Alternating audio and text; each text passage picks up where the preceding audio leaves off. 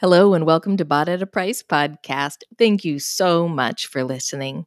Our mission is to take you on a redemptive journey towards understanding the way that God views your body, your lifestyle, and your role in His kingdom. We are committed to bringing you solid biblical wisdom combined with practical science backed lifestyle tips and information to help you care for yourself spiritually, mentally, emotionally, and physically. Thank you for joining us. Have you ever wondered if emotions affect your physical heart? Guess what, my dear friend? Emotions and heart health are very connected. Heart disease, heart attack, and strokes are all linked to our emotional health. And I know if you're like most people, you think of emotions as coming from your heart, but probably don't really think of emotions' effect on your actual heart. So today, guess what we're going to be talking about? We're going to explore the vast world of emotions and what they can do to our heart. We're going to talk about what emotions are. We're going to look at their effects on our heart. And then we're going to finish with seven actionable steps for keeping both your emotions and your heart healthy. So, my dear, dear friend, my sister in Christ, are you ready to dive into emotions? First, let's look at what they are. Answering the what are emotions question is complicated. They are so complicated that there is actually no agreed upon definition for emotions. Psychologists, scientists, even theologians differ in how they define emotions. And because of this, you're told that there's anywhere between 5 and 30 emotions. So, what are they? I define emotions as feelings given to us by God so that we're able to express all we experience in life. Scientifically, they're a quote, neural impulse that moves us into action, end quote. And psychologists, they define them as, quote, a complex state of feeling that results in a physical and psychological changes that influence thought and behavior. So, emotions in our heart, they're not actually processed in our heart. They're processed in an area of our brain called the limbic system. Parts of our brain, such as the hippocampus, amygdala, and hypothalamus, are all part of this system. The hippocampus is where new information is consolidated into long term memories. And two almond shaped areas known as the amygdala are involved in memories, decision making, and emotions.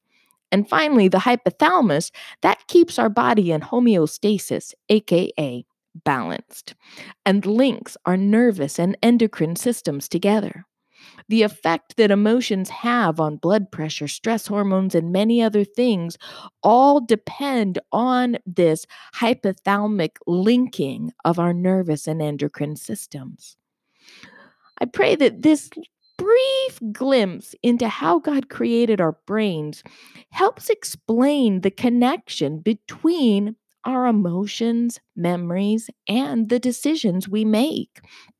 Because I don't know about you, but for me, my memories and the decisions I make usually have a pretty strong emotional component to them.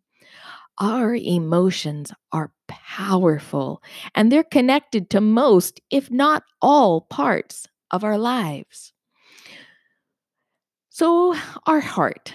Have you ever noticed how many verses are in the Bible telling us how we're to handle our emotions? God, being the all knowing God that He is, must have known that we would need help figuring out how to deal with emotions. Another reason might be because of what emotions can do to our health, including their effect on our heart. Luke 6 45 says, The good person out of the good treasure of the heart produces good, and the evil person out of the evil treasure produces evil, for it is out of the abundance of the heart that the mouth speaks.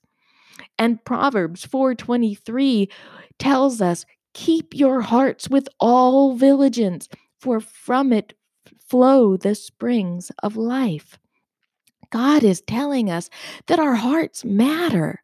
And I pray that this episode today about emotions and heart health helps you keep your heart with all vigilance.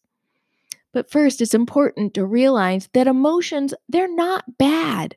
Even Jesus got angry and sad. As with all things, emotions included, we're to follow Jesus' lead.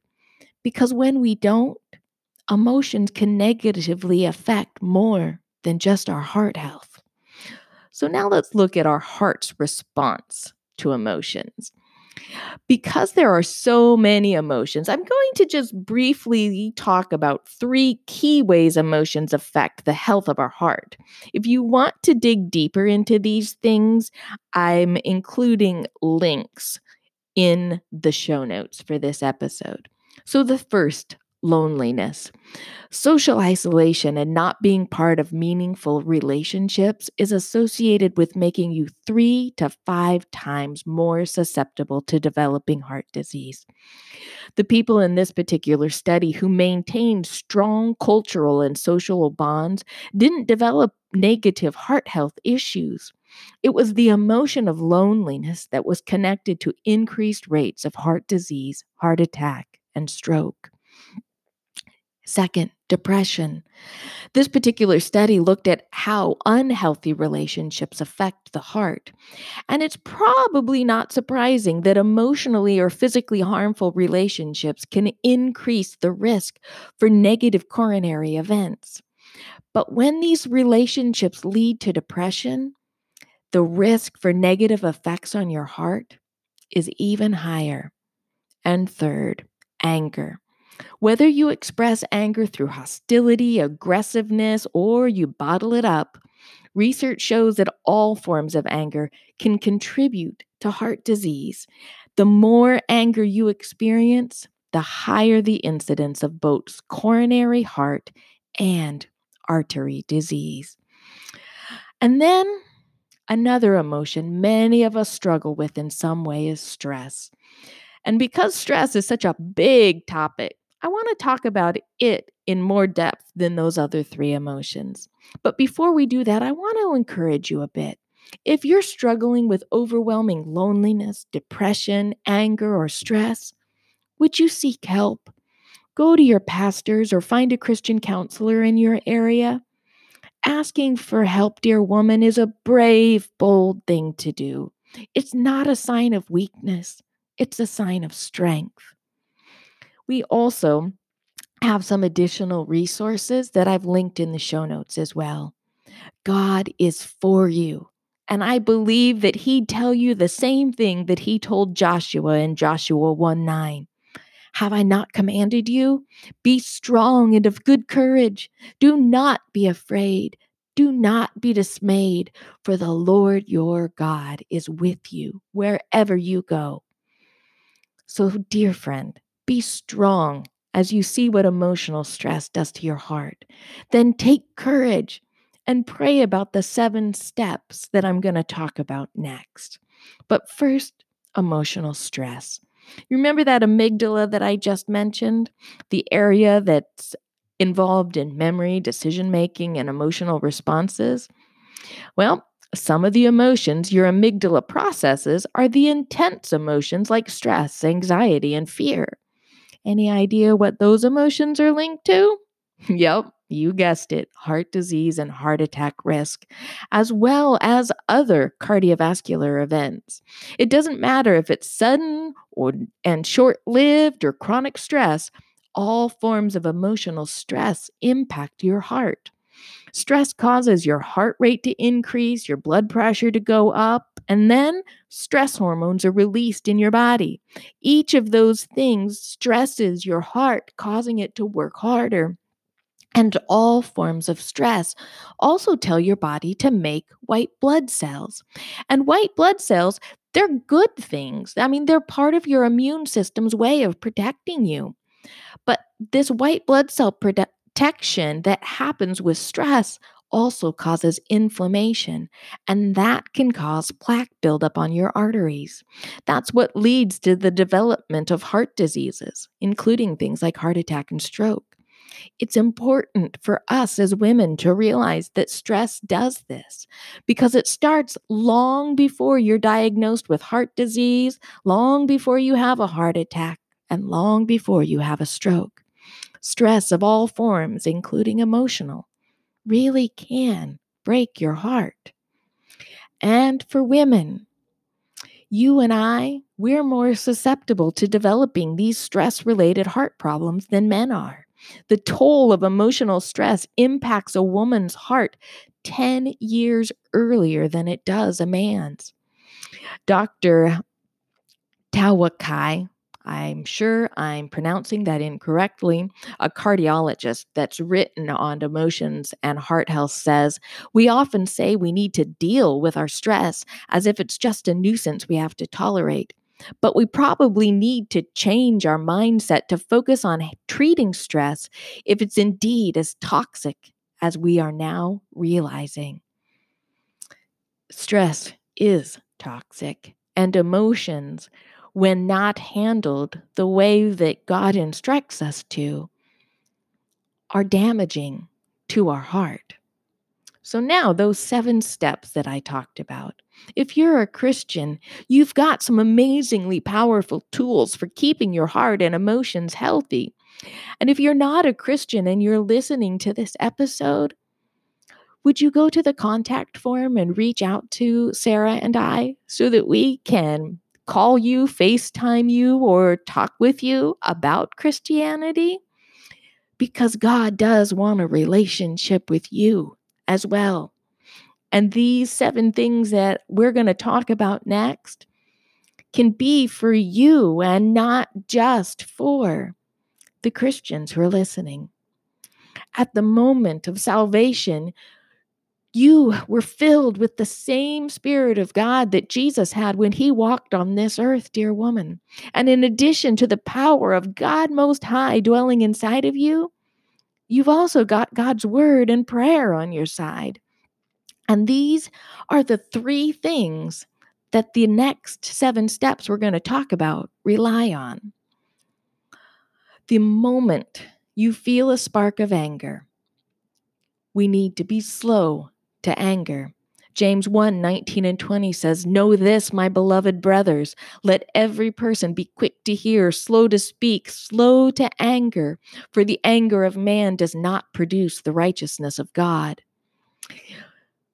We need to quickly turn to God in prayer when we feel anger. We need to ask the Holy Spirit to give us ears that hear and to help us not get angry. When you've removed yourself from the situation, ask the Holy Spirit to show you why the situation made you anger. Was it righteous anger? Anger because you felt hurt? Or anger because you didn't feel heard, understood, or appreciated? Consider memorizing that verse and journaling about what happens as you learn to slow your anger. Also, these seven verses that I'm covering today I've put them into a PDF that you can download that are graphics. So you can print them and cut them out and put them around your house if you want to. Number two, walk in the Spirit. Galatians 5 16 through 24 says, But I say, walk by the Spirit, and you will not gratify the desires of the flesh. For the desires of the flesh are against the Spirit, and the desires of the Spirit are against the flesh. For these are opposed to each other to keep you from doing the things you want to do. But if you are led by the Spirit, you are not under the law. Now the works of the flesh are evident sexual immorality, impurity, sensuality, idolatry, sorcery, enmity, strife, jealousy, fits of anger, anger, rivalries, dissensions, divisions, envy, drunkenness, orgy, and things like these I warn you, as I warned you before, that those who do such things will not inherit the kingdom of God. But the fruit of the Spirit is love, joy, peace, patience, kindness, goodness, faithfulness, gentleness, self control. Against such things there is no law. And those who belong to Christ Jesus have crucified the flesh with its passions and desires. Notice that this passage is full of emotional contrast emotions of our flesh versus the spirit who lives inside of us. Each of these things also flows from our heart, and God wants us to have healthy hearts and emotions. And He knows we can only have these things if we're walking in the Spirit. So, which of the things in this passage are you struggling with? Write them down and then write out a prayer asking the Holy Spirit to help you bear good, heart healthy fruit. Number three, we need to supplement our faith. Second Peter 1 5 through 9 says, For this very reason, make every effort to supplement your faith with virtue, and virtue with knowledge, and knowledge with self control, and self control with steadfastness, and steadfastness with godliness, and godliness with brotherly affection, and brotherly affection with love. For if these qualities are yours and are increasing, they keep you from being ineffective or unfruitful in the knowledge of our Lord Jesus Christ. For whoever lacks these qualities is so nearsighted that he is blind, having forgotten that he was cleansed from his former sins. Look at how this passage progresses. It doesn't start with love, it starts with faith. And then we're asked to supplement our faith. Right now, where do you feel you're at emotionally? What could you do so you're progressing to the end goal of love that's mentioned in this passage? Spending time in prayer, reading God's word, going to church, and being part of a Bible study are all ways that you can supplement your faith. Put some steps in place and protect the health of your emotional and physical heart. Number four, don't do it alone. Philippians 4:13 says, "I can do all things through him who strengthens me." God knows we can't do anything in life on our own. That's why Jesus left us with the same help he had, the Holy Spirit. But sometimes you need the help of a pastor or a counselor as well. That's okay. If you're struggling with any form of overwhelming emotions, give them to the Lord. Ask the Holy Spirit for help and seek additional help if needed. Number five, maintain unity. Ephesians 4 1 through 3 says, I therefore, a prisoner for the Lord, urge you to walk in a manner worthy of the calling to which you have been called, with all humility and gentleness, with patience, bearing with one another in love, eager to maintain the unity of the Spirit in the bond of peace. Being humble and gentle isn't easy, but it's something that Christians are called to. Think about how gentle and loving God is. Then think about how Jesus humbly handled all of the difficult situations he was faced with. Where do you need to exchange unhealthy emotions for humility, gentleness, patience, and love? Asking the Holy Spirit to help you put these things in practice is a good thing.